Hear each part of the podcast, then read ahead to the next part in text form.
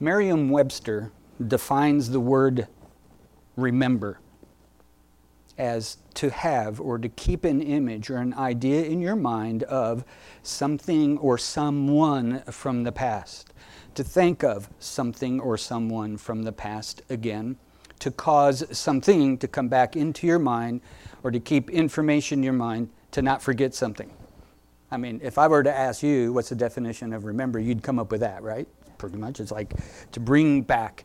It's for, as an example of remember, is um, you can't remember that um, the Ducks are going to beat the Beavers in the Civil War game in 2018. You can't remember that because it hasn't happened, right? That's a future. Notice how I subtly tuck that in. It always comes back to sports, doesn't it? Yep. Thank you. This guy's going to be good. In the front row right here. See, and the thing that these guys in the front apparently don't know is I spit when I talk, so you're in trouble now. See, we'll bring that wall back over. So, as you open your Bibles to Joshua chapter 3 and 4 today, we're going to talk about um, remembrance, memory, remembering things.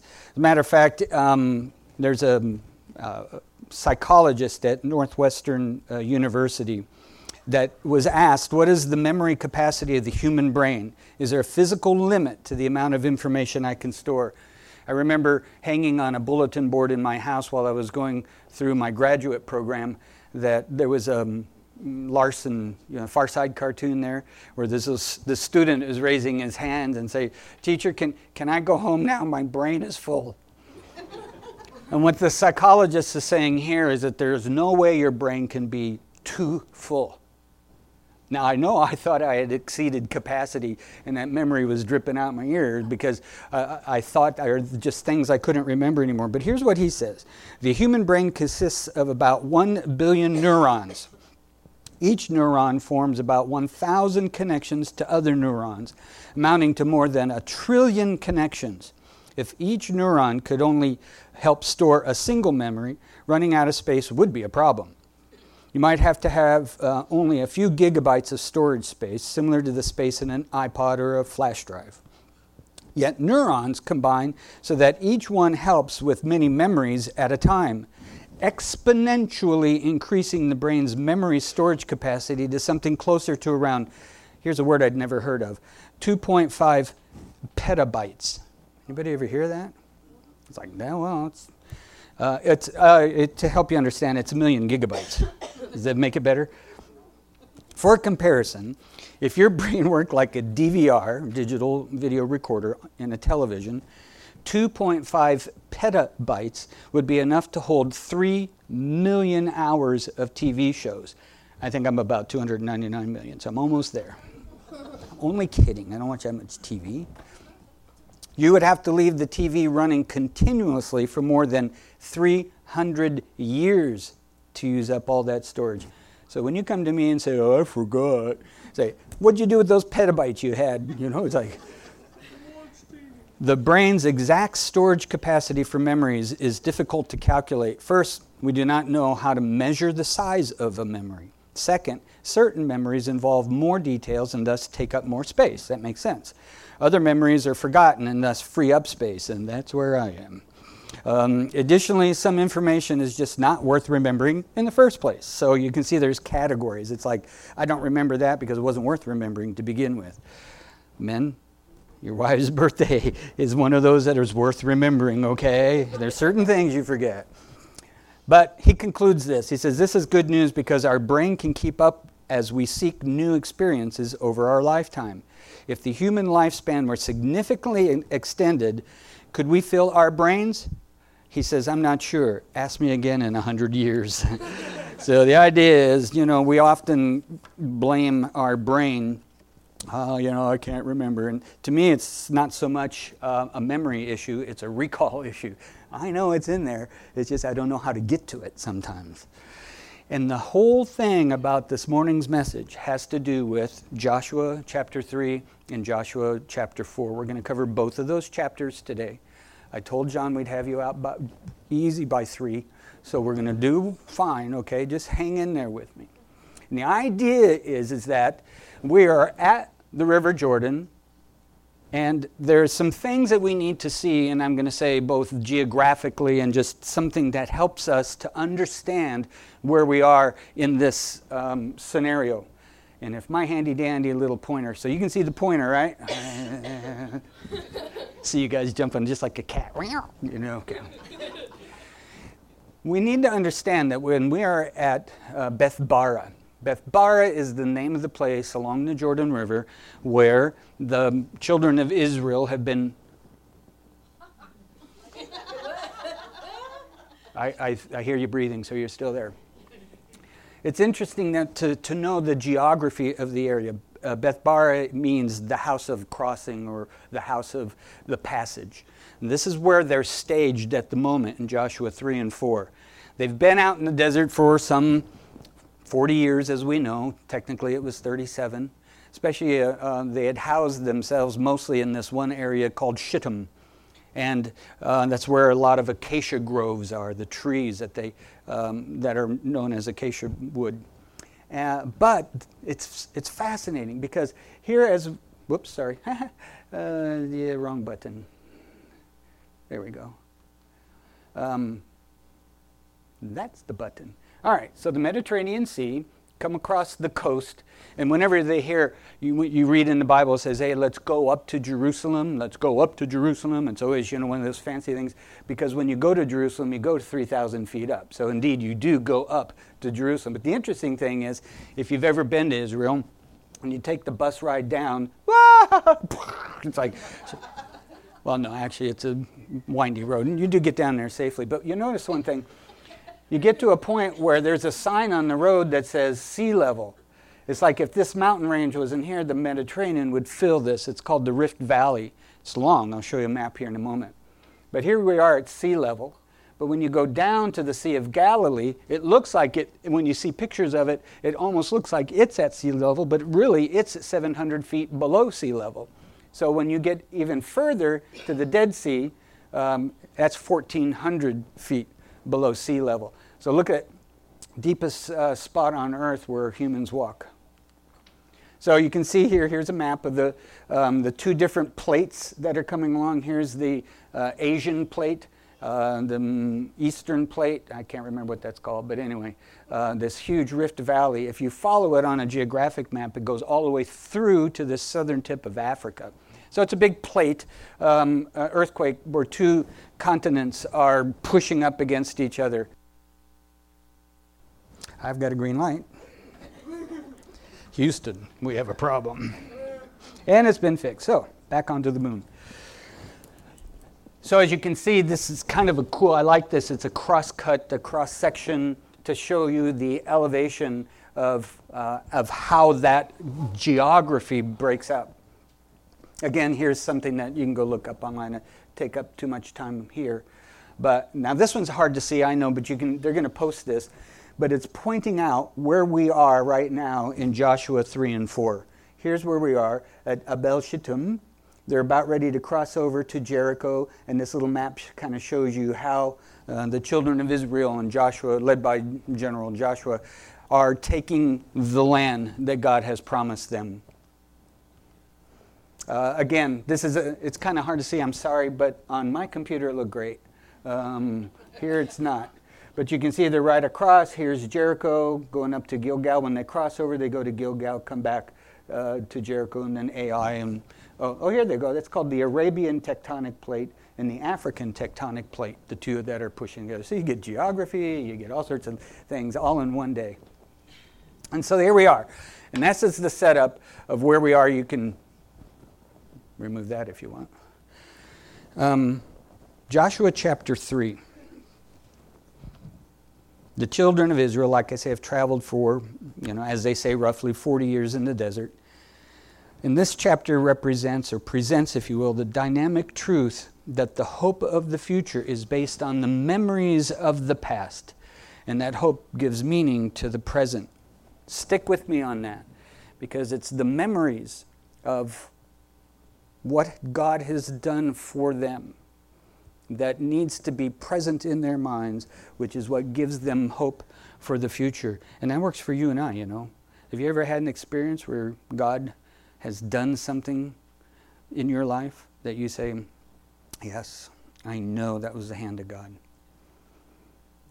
And, and then go through another trial and forget that God had taken care of you at another time until some way, somehow, He reminds you and you says, Hey, wait a minute. God has been in my life before. He hasn't left me. And so here we're learning that lesson with these folks. One of the things I would love to do is to lead an archaeological dig, if you will, to that side of the Jordan because we know that several million people who did not have faith that the children of Israel could go into the land, the promised land, and take those people. Remember, 12 spies came in, 12 came out. Two said, We can take them. 10 said, Fat chance. They're big, they're giants, we'll never get them, you know, and they're crying, whining. And God says, Okay, because of your lack of faith, the land that I promised to you, this is for you to just go in for the taking. It's a gift. You know, a gift. A gift is given, but it needs to be taken. And God says, Here's the gift of the land, and they didn't take it. And He says, For the lack of faith, then you guys are going to die out here in the desert, that generation. So I'm thinking, how in the world could there be several million bodies of bones out there and nobody's found them yet? Wouldn't that be kind of a cool archaeological, that word? Yeah, thanks, Chuck, what he said. To go over there and discover that there's this huge graveyard of all these millions of bones, would that be cool or what? But that's just a side thought. The idea is, is now here they are, perched right on that very spot. That older generation has died off. The newer generation has grown up and they are now prepared to go in and take the land. They have the faith, they have the hope. They've sent a couple spies back in again. They've come back saying, We can do this. It's strategically all set up. We've done the recon. Joshua says, Okay, tomorrow we're going in. And so we pick that up after we've seen things like the parting of the Red Sea, an Egyptian army swallowed up in, those, in that sea. Um, they've seen water come from rocks. They've, they've been fed daily by God, and yet at, a, at this particular point in time, now they recognize that God is who He is and the power that He has, and now it's time for them to claim the promise. And so they draw near to a place called Beth Bara, the house of crossing. Side note where do we see Beth Bara again? Anybody know? You will know. There's a point in the New Testament in John we find a fellow named John the Baptist is standing in a river baptizing people, right? It's John the Baptist. And Jesus comes along and they he says, Behold the Lamb of God. Guess where that is? Huh, you guys are so good. You picked up on that he's back baptizing at the place that is the, the point of crossing where Joshua and everybody went across. But why do you think that is? That he winds up at the same spot? Okay, you may not have the answer, but you will when you're done today. Is that okay? Is that a deal? All right, Beth Bara. Don't forget that. All right. Bet you thought we'd never get to the Bible. Joshua chapter 3. Then Joshua rose early in the morning, and they set out from the acacia grove, and they came to the Jordan, he and all the children of Israel, and they lodged there before they crossed over. So it was, after interestingly enough, I added that word, interestingly enough, three days, that the officers went through the camp, and they commanded the people, saying, When you see the ark of the covenant of the Lord your God, and the priests and the Levites bearing it, then you shall set out from your place and go after it. Okay, so it's here's the command. When you see the priests and Levites pick up the ark and starting to go forward, then follow after it. Now there's a certain distance, yet there shall be a space between you and it, about 2,000 cubits by measure. Don't come near it. You may now, uh, but you may know the way by which you must go, uh, because you've never passed this way before. So follow the ark; it's leading you. So Joshua said to the people, Now sanctify yourselves, for tomorrow the Lord will do wonders among you. Then Joshua spoke to the priests, saying, All right, take up the Ark of the Covenant, cross over before the people. So that uh, they took up the Ark of the Covenant and they went ahead of the people. And the Lord said to Joshua, This day I will begin to exalt you in the sight of all of Israel, that they may know that as I was with Moses, so I will be with you. So he's also telling him now that he's going to give him a credibility of his authority. You are now the one in charge of being of taking the, these uh, next generation into the promised land, and as a result, you're going to have this credibility that the people will see you are the anointed leader. So, verse 9 So Joshua said to the children of Israel, Come here and hear the words of the Lord your God. And Joshua said, By this you shall know that the living God is among you, and that he will without fail drive out from before you, get a load of this, Canaanites, Hittites, Hivites, Perizzites, Gigashites, or, or, or Bedabites, or whatever they are. Perizzites and Girgashites, Amorites, and the Jebusites. Interestingly enough, if you're into this kind of stuff, that happens to be seven tribes. I don't know if there's something significant, but there's seven, right? Behold the ark of the uh, behold the ark of the covenant of the Lord, verse 11 of all the earth is crossing over before you into the Jordan. Now therefore take for yourselves twelve men from the tribes of Israel, one man from every tribe, and it shall come to pass that as soon as the soles of the feet of the priests who bear the ark of the Lord the Lord of all the earth. That's an interesting phrase. Try and trace that down through the Bible. See how many times that comes up. Interesting. Um, the Lord of all the earth shall rest. Uh, oops, where am I? The priest bear the ark. The Lord of all. Yep, shall rest in the waters of the Jordan. That the waters of the Jordan shall be cut off, the waters that came down from upstream, and they shall stand as a heap and so it was when the people set out from their camp to cross over the Jordan with the priests bearing the Ark of the Covenant before the people. So you see the scene now, they're starting to get up. The Ark is moving across. There's this quarter of a mile basic distance uh, separation between them. Um,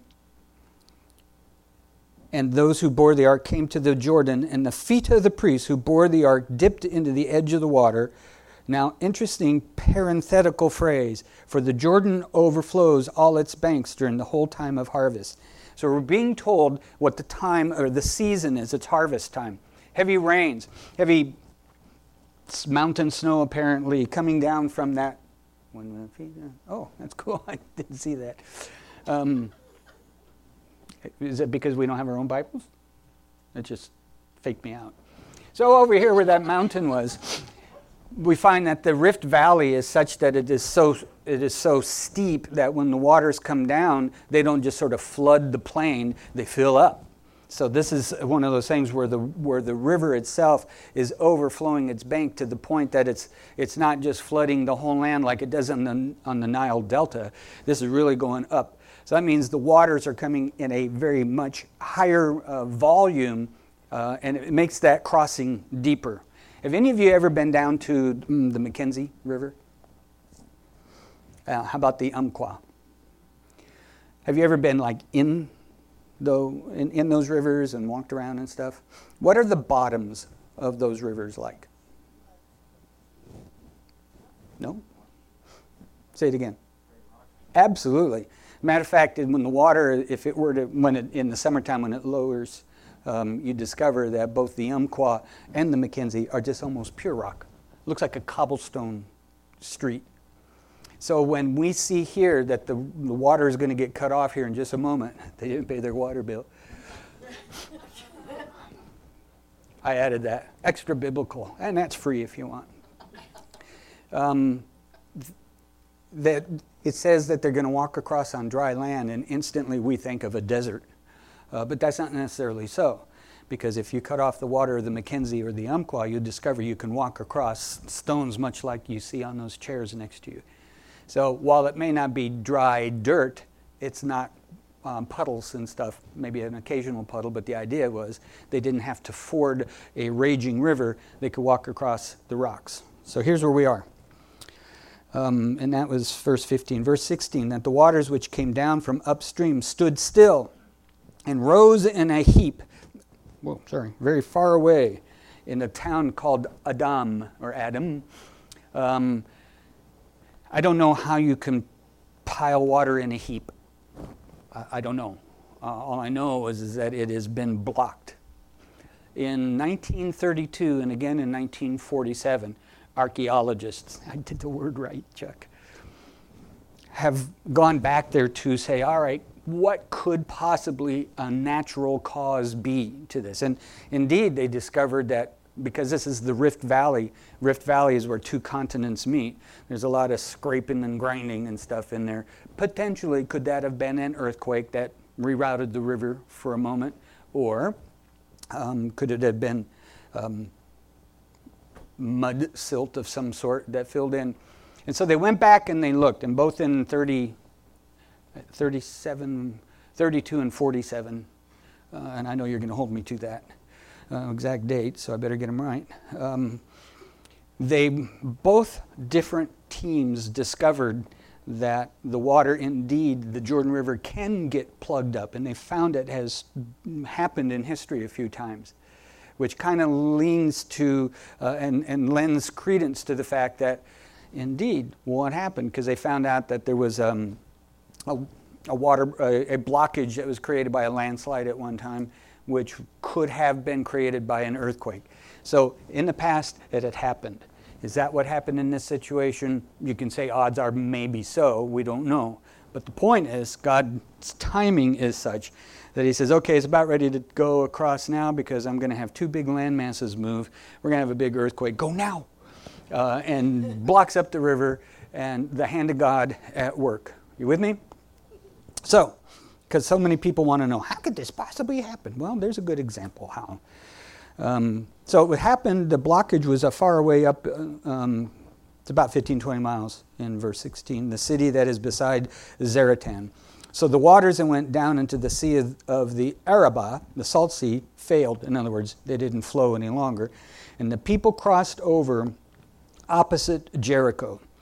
Then the, piece, the priest who bore the ark of the covenant of the Lord stood firm on dry ground in the midst of the Jordan. And all Israel crossed over on dry ground until all the people had crossed completely over the Jordan. In the King James ver, uh, Version, it says that they had finished over the other side. And you say, well, that's interesting, but I don't care. What does that mean to me? But when you discover that there is a model that's being developed here, if you want to get sort of into the mystical side here, because you're going to discover in chapter in the next chapter here for that we're going to put up a memorial here and uh, that they are to be in remembrance of what God had done that day for the crossing. And there's almost, if you want to dig into it and trace it down, um, because the word remember occurs 160 times in the Bible. And that's just the word remember. It could be remembrance, uh, memory, those kinds of things uh, that add to it. But we discovered that a potential model is developing here that has to do with death, burial, and resurrection, and you'll see by the time we're done here. And it's also interesting, this is where John the Baptist is baptizing people. There's so many things being tied to this, it's more than just people crossing over from one side to the other. You get it? So let's roll into chapter 4 very quickly. Well, it came to pass when all the people had completely crossed over, finished. What does Jesus say? What are his last words on the cross? Um, um, so we're going to start putting some of these little clues together. I'll let you tie them together. But when these people were finished crossing over to the promised land, um, that the Lord spoke to Joshua, saying, Take for yourselves twelve men from the uh, people, one man from every tribe, and command them, saying, Take for yourselves twelve stones from here, out of the midst of the Jordan, from the place where the priest's feet stood firm. You shall carry them over with you and leave them in the lodging place where you're going to lodge tonight, which is going to be in Gilgal. Then Joshua called, in verse 4, called the twelve men whom he had appointed from the children of Israel, one from every tribe. And Joshua said to them, Cross over before the ark of the Lord your God into the midst of the Jordan. Notice, don't just take a rock from the edge, on this edge or that edge. Go down to the depth of where the bottom would be and grab these stones and actually put them on your shoulders. That's how big they are. Um, crossover verse 5. So in he says, Cross over before the ark of the Lord your God into the midst of the Jordan, and each one of you take up a stone on his shoulder. So then one little pebble, something that you put on your shoulder, according to the number of the tribes of the children of Israel. So it'd be 12. That this may be a sign among you when your children ask in time to come, saying, What do these stones mean to you? So we're going to see that Joshua is going to be instructed to put all 12 of those stones in a mound in Gilgal. And actually, it follows with them a, a, a while. But watch what else Joshua does at this point. So he wants them there so that when your children come to you and say, What do these mean? you say, Ah, oh, this is in remembrance of the fact of what God did for us to cross. Verse 7 Then you shall answer them that the waters of the, of the Jordan were cut off before the ark of the covenant of the Lord. When it crossed over the Jordan, the waters of the Jordan were cut off, and these stones shall be for a memorial to the children of Israel forever. And the children of Israel did so, just as Joshua commanded. And they took up twelve stones from the midst of the Jordan, as the Lord had spoken to Joshua, according to the number of the tribes of the children of Israel, and carried them over with them to the place where uh, they lodged, and they laid them down there. Look at verse 9. Then Joshua set up 12 stones in the midst of the Jordan, in the place where the feet of the priests who bore the ark of the covenant stood, and they are there to this day, at least as of the day of the writing. Now, I would just love to go back there and block up the Jordan again and see this little mound sitting there, you know, but odds are they're not there anymore. But here is there are two monuments being erected at this point. One is in the middle of the river, and the other one is up on the banks. Up on the banks, he says the instruction is, is that when you see that, remember, remember when we used to tie strings around our finger to remind us of something? I had to do two or three strings because this string reminded me of that string, which reminded me of that, which I forgot. So the idea when you see these mounds of stones and, and your six year old would come up and say, Well, what's that all about? Well, this, Junior, is where God told us to, to cross over to the promised land and he'd block up the river. And he you then tell the history so because we are so quick to forget. We, we think there's so many things that are important. A couple of years ago there was a super bowl. Who played in it? Well, i don't know. But it sure was important then wasn't it? I mean, we had dips and chip and big party, and everybody came over and we watched these guys play football. Two or three years later, we can't even remember who it was. And it's just that's the way life is. I mean, if we stirred our memory enough, we probably could remember it was probably New England, uh, you know, and somebody else. I'll guarantee you my memory tells me it was two football teams. and would I be wrong? Excellent memory, right? So, I mean, look how quick we forget things. Even at the moment, they were so important to us at the time. And so, this, imagine this. Here's a movement, a handiwork of God Himself plugging up the river. Had He ever done anything like that before? yeah, He's done this before. This is an old trick. but they had forgotten, they even had no faith that when He plugged up the Red Sea. Now, I know some people say, no, no, no, it's supposed to be the Reed Sea. All right, go with that. The Reed Sea. Strong eastern wind blew. Here's all these uh, Israelites trying to get away from Pharaoh, right? His army's pursuing them, and this strong wind from the east blows up along the, Re- the Reed Sea, which is a couple inches deep, blows the water back, and they all come across. And then when the wind stops, the water comes back. Now, that is a theory, it's a working theory. But here's the problem I have with that. You're telling me that three inches of water drowned an entire Pharaoh's army? It can't be. It, it can't be the Reed Sea. Because then those are, those are pretty dumb army guys. I was Navy, so I can say that. so bottom line is, is here it is 37, 39 years earlier, they saw God with Moses open the Red Sea and they, and they walk across, and when it closes, it, it, it drowns the entire Egyptian army, chariots and all. So they've seen this before, but for some odd reason, that didn't work for them. They had no faith, and they had to pay the penalty for the lack of faith in that 39 more years out in the desert. So once again, God does this miraculous thing and Joshua says, I'm going to put two monuments, one that goes with us to, in our camps so the people can see, and when the children ask questions, they have answers. The second one, I'm going down into the into the riverbed and I'm putting this one up. Now here's the speculation on that.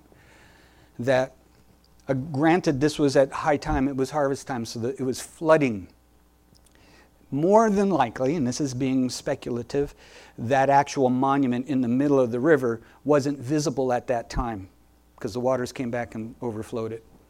But what was being thought ahead of by Joshua was when the waters receded and got back to a normal level, there would be this little peak of rocks sticking out of the top of the, of the water as a memorial saying, Here's where we crossed Beth Bara, the house of crossing.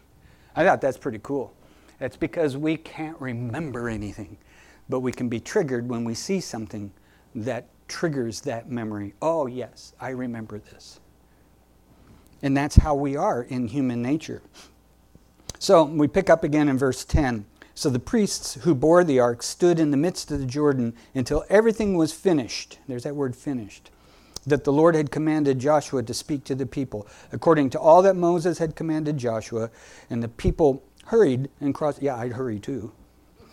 Like, whew, I don't want to be there when the waters come back again. Get over. And again, we're talking about potential millions. Um, certainly an awful lot.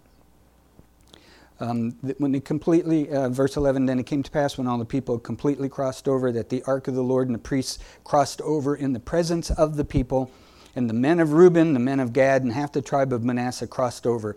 There's another little side story there. You have to read about the uh, deal that Moses had made with these two and a half tribes, that they wanted to stay on the east side of the Jordan and make their homes there. Moses says, That'd be fine. You can go back over there and set up camp. But those who are able to fight and go to war are coming with us because we have the land to take. I need your soldiers. And when we're done taking the promised land, then you can go back and restore homes. That's what that's all about. So in verse 13, about 40,000 prepared for war crossed over before the Lord for battle to the plains of Jericho. On that day, the Lord exalted Joshua in the sight of all of Israel, and they feared him as they had feared Moses. They weren't fear like afraid of him, but they respected him now. He was the leader that God was, was guiding, leading. Then the Lord spoke to Joshua, saying, Command the priests who, who have the ark. By the way, these poor priests, they've been standing in the middle of the river here for waiting for millions of people to cross over. When are they going to be done? This is getting heavy. And they're standing there. As long as they're there, the water's not flowing. But could you imagine? It's like, we shouldn't have had that extra coffee. I mean, who knows what were the, you know, we just read this so glibly, you know, well, they've been standing there for who knows how long, hours, getting these people and oxen and livestock and carts, and all of a sudden the cart wheel breaks down. Oh, no, I don't want that. Now, finally, Joshua says, All right, tell the priests to come up out of the river. Um, and boy, watch what happens. So in verse um, 15, the Lord spoke to Joshua, saying, Command the priests who bear the ark of the testimony, come up from the Jordan. And Joshua therefore commanded them, saying, Come out of the Jordan. And it came to pass when the priests who bore the ark of the covenant of the Lord had come from the midst of the Jordan, and the soles of the priests' feet touched the dry land, that the waters of the Jordan returned to their place and overflowed all its banks as before. Now, verse 19 the people came up from the Jordan on the tenth day of the first month, and they camped in Gilgal on the east border of Jericho. To you, when you read verse 19, what does that mean to you? Say again? Yeah. The first month, the tenth day of the first month. What happens on the tenth day of the first month in Jerusalem? Hmm. Some years fast forward.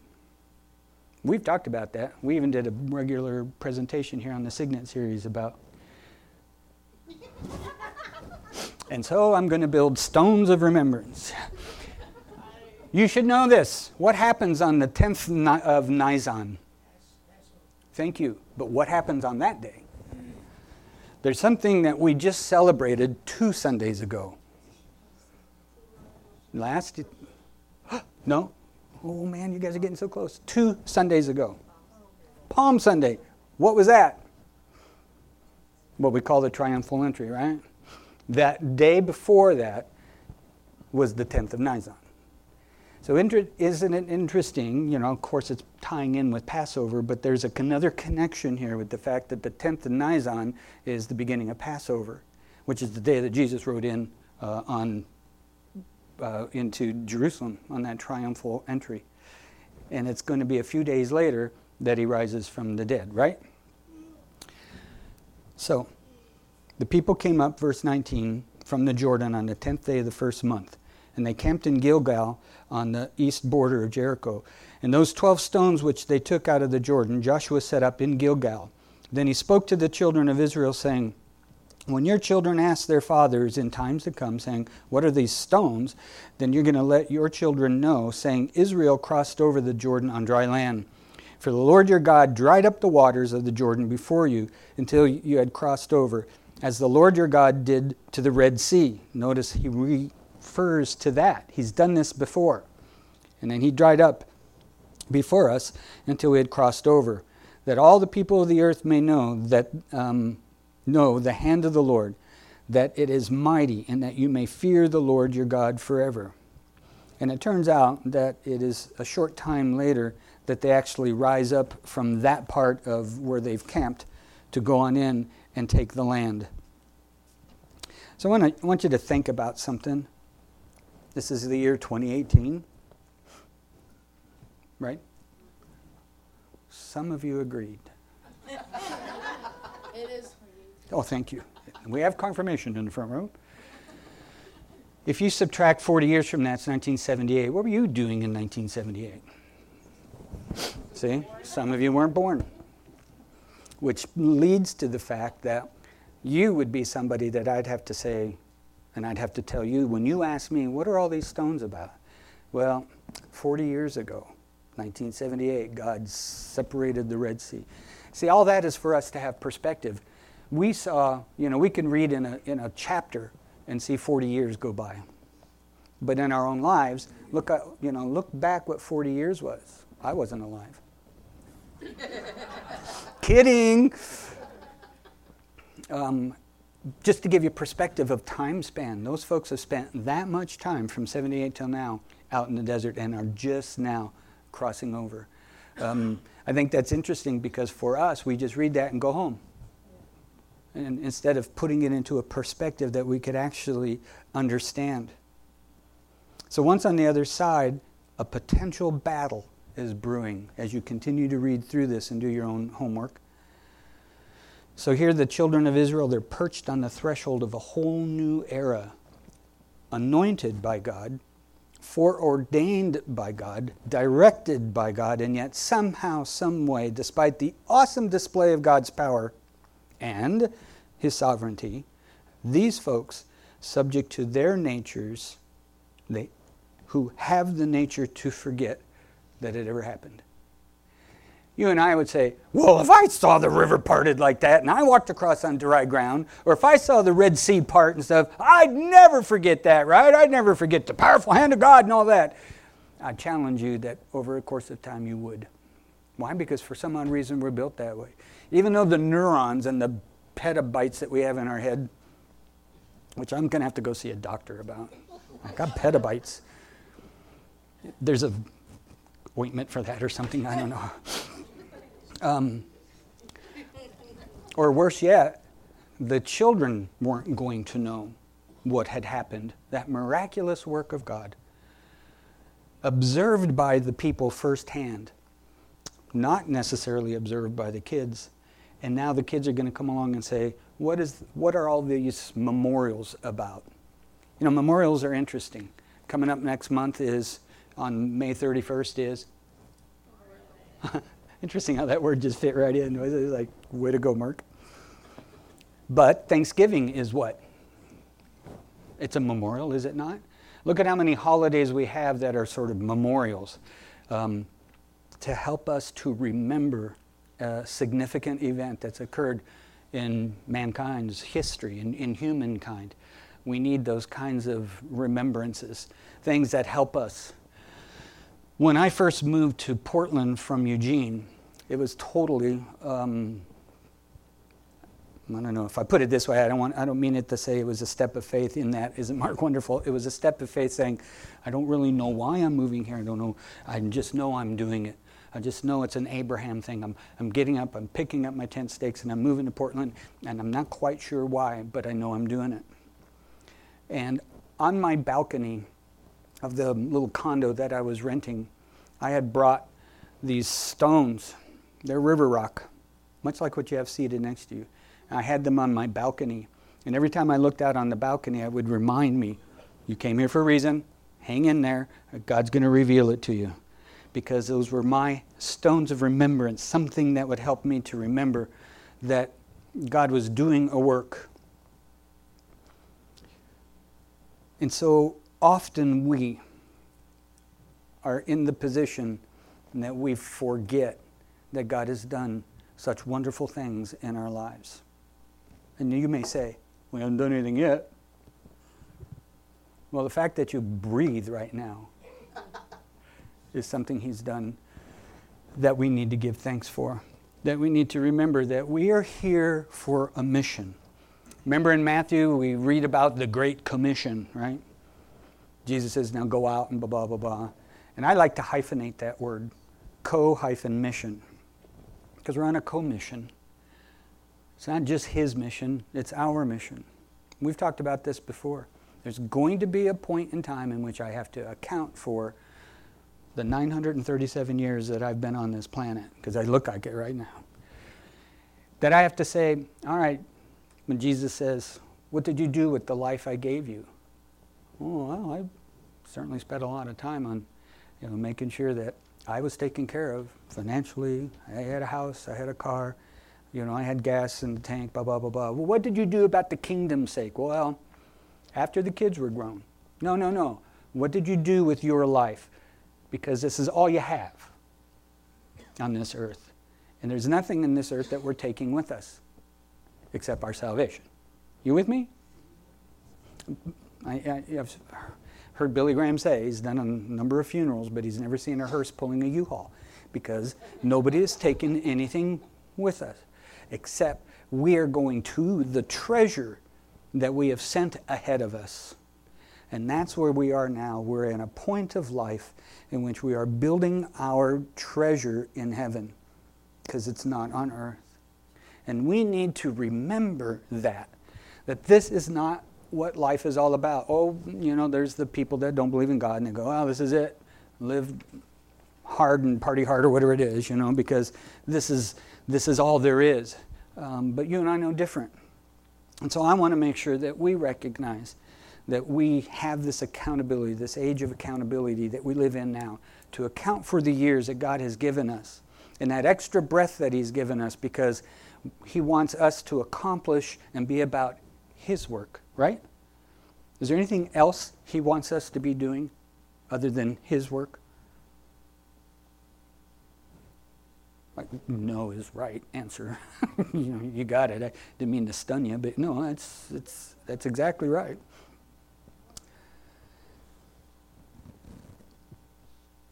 it is it's good to memorialize the great acts of the Lord, provided that the memorials don't become idols. Because we see things that man has done to create memorials, but they've now become idolized also. Now, the last, the final thought.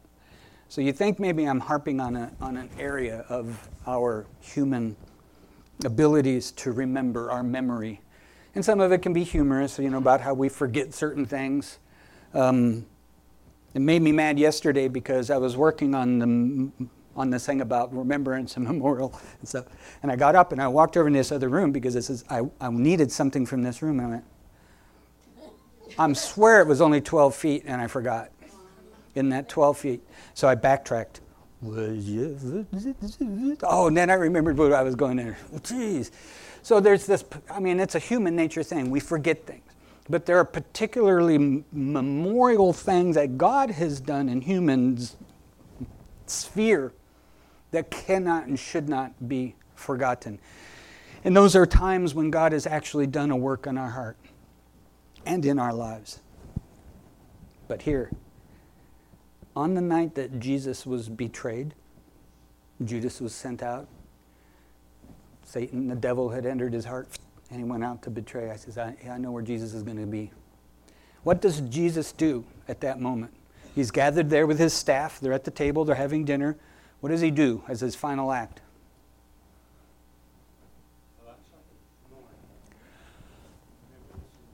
Oh, thank you so much, Chuck.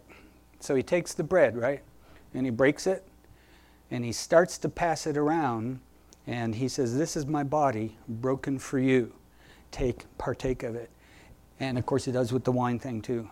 And then he says, Chuck's famous words do this in.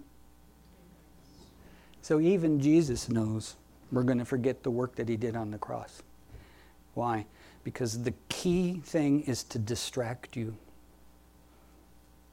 And so, because we're so easily distracted, you know, the old thing. And so, I was talking to Chuck, oh, look, a squirrel.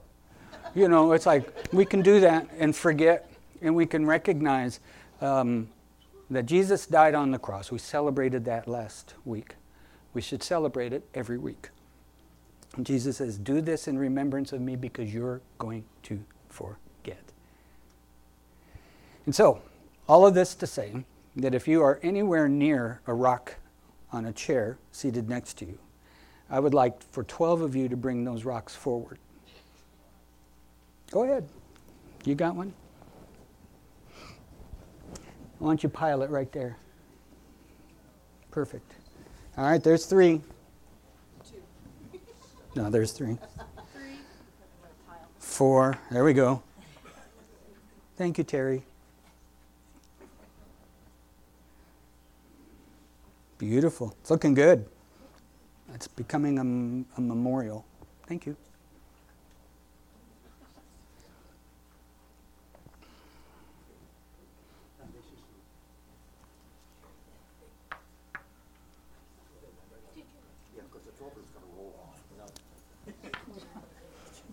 I, I lost track.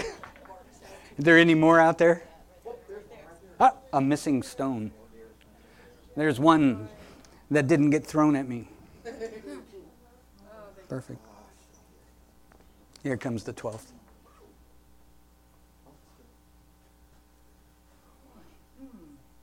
Just yeah, perfect. Now, notice they didn't have to mount it on their shoulders. They didn't have to carry it up here like the priests, uh, or the, yeah, the priests. So if, go ahead and stand up and take a look. It's not very big. It's because we didn't bring big rocks. I couldn't carry them all in. this is a mini version. What does this mean to you? Go ahead, this is interaction time. We'll remember that Mark brought rocks. We're going to start over. She said we are going to remember that Mark brought rocks. I have failed. Yeah, exactly. I would suggest that if you find yourself forgetting some of the works, some of the things that God has done in your life, maybe it's time to build a little small one of these in your yard, in your balcony, in your office, even if it's just pebbles, whatever it is that helps you, because I find the string on the finger doesn't work. But that does because that's very biblical. That's exactly what God told Joshua to do, and Joshua built two of those. Why? For the expressed idea of remembering what God has done in our lives. And if you can't think of anything He's done, like I said, just take a next breath and say, God allowed you to do that. Hasn't God done a wonderful thing? Build a monument. But you don't come to, to memorialize the memorial. This is only to remind your own brain of what God has done. So the question is do you believe that you believe what you believe? Work on that. Some of you just said, huh? Do you believe that you believe what you believe? Let's pray. So, Lord, we thank you for this day and we thank you for visualization of things to help us to uh, remember your word, the things you've taught us in your word as we think of even the geography of, of Israel and that rift valley between Israel and Jordan and, and where these, these people wound up ready to cross Bethabara. All that, Lord, just so is so cool and ties together so well and helps us to remember. But Lord, we know, we know, we know that no matter how many petabytes we have in our heads, there are times when we just can't recall things. So, Lord, we, we just build little memorials like this to remind us of you and your work in our lives. And, and we hope and trust, Lord, the work that you're doing on this earth and in our nation. Oh, Lord, we just lift up our sad nation to you who is turning their back on you, and perhaps that's why we're living in the times of the signs. We were told this was going to happen. And when we see these signs, whether it's the stones that are stacked or, or events happening, Lord, recall to our memory the words you told us that you saw this happening, and that would we would be about your business. And we just want to recommit ourselves to you this morning, Lord. And Father, each and every one of us, individually praying unto you right now, I ask that you would speak to our hearts and give us our commission, the assignment that you have for us for the amount of time that we have left, whether you're taking us tomorrow or in, in umpty ump amount of years from now, or if you're returning tomorrow, that we would be found being about your business. We just want to commit ourselves to you in that and all of that in the name of Jesus Christ. Amen. So I have three final questions for you.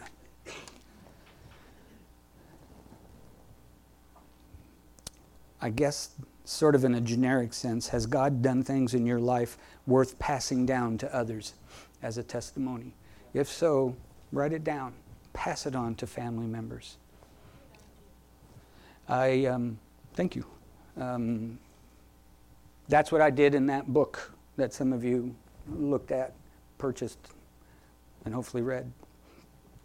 Um, I was asked when I wrote that book, they said, Why'd you write this? I said, I told the publisher, and I said, I wrote this because I want to know that one of these days when God calls me home, somebody can go to Goodwill and for 25 cents buy that book and have their lives profoundly. But ministry can continue even though I'm gone. So here's three questions. What is God doing in your life that is worth memorializing? Give that some thought. Talk about it at lunch today or whatever. What reminders or mementos are you leaving to your children concerning God's work on your behalf? You may say, Well, my children are gone out of the house. Well, so what? Tell them anyway. Say, Look, I've got to tell you, this is what God has done in my life. You need to know this, whether it doesn't matter where they are in their walk. Or, you know, photos, um, letters, pieces of art or something, something that meant something to you and your walk with the Lord, to, so that when they ask you, what's this painting all about, like those stones, you can tell them. It's that trigger. Finally, what do your neighbors know about your God based um, memorials, the things that He's done in your life, and the, and the memories that you have of God's work in your life? Um, there are just there's so many things that God has done that we need to share, but we seem to be afraid to, or we have forgotten them. And so I encourage you to stir up those memories uh, and let God bless you as you bless others. In Jesus' name, God bless you and keep you. May He make His face shine upon you this week. In Jesus' name, God bless.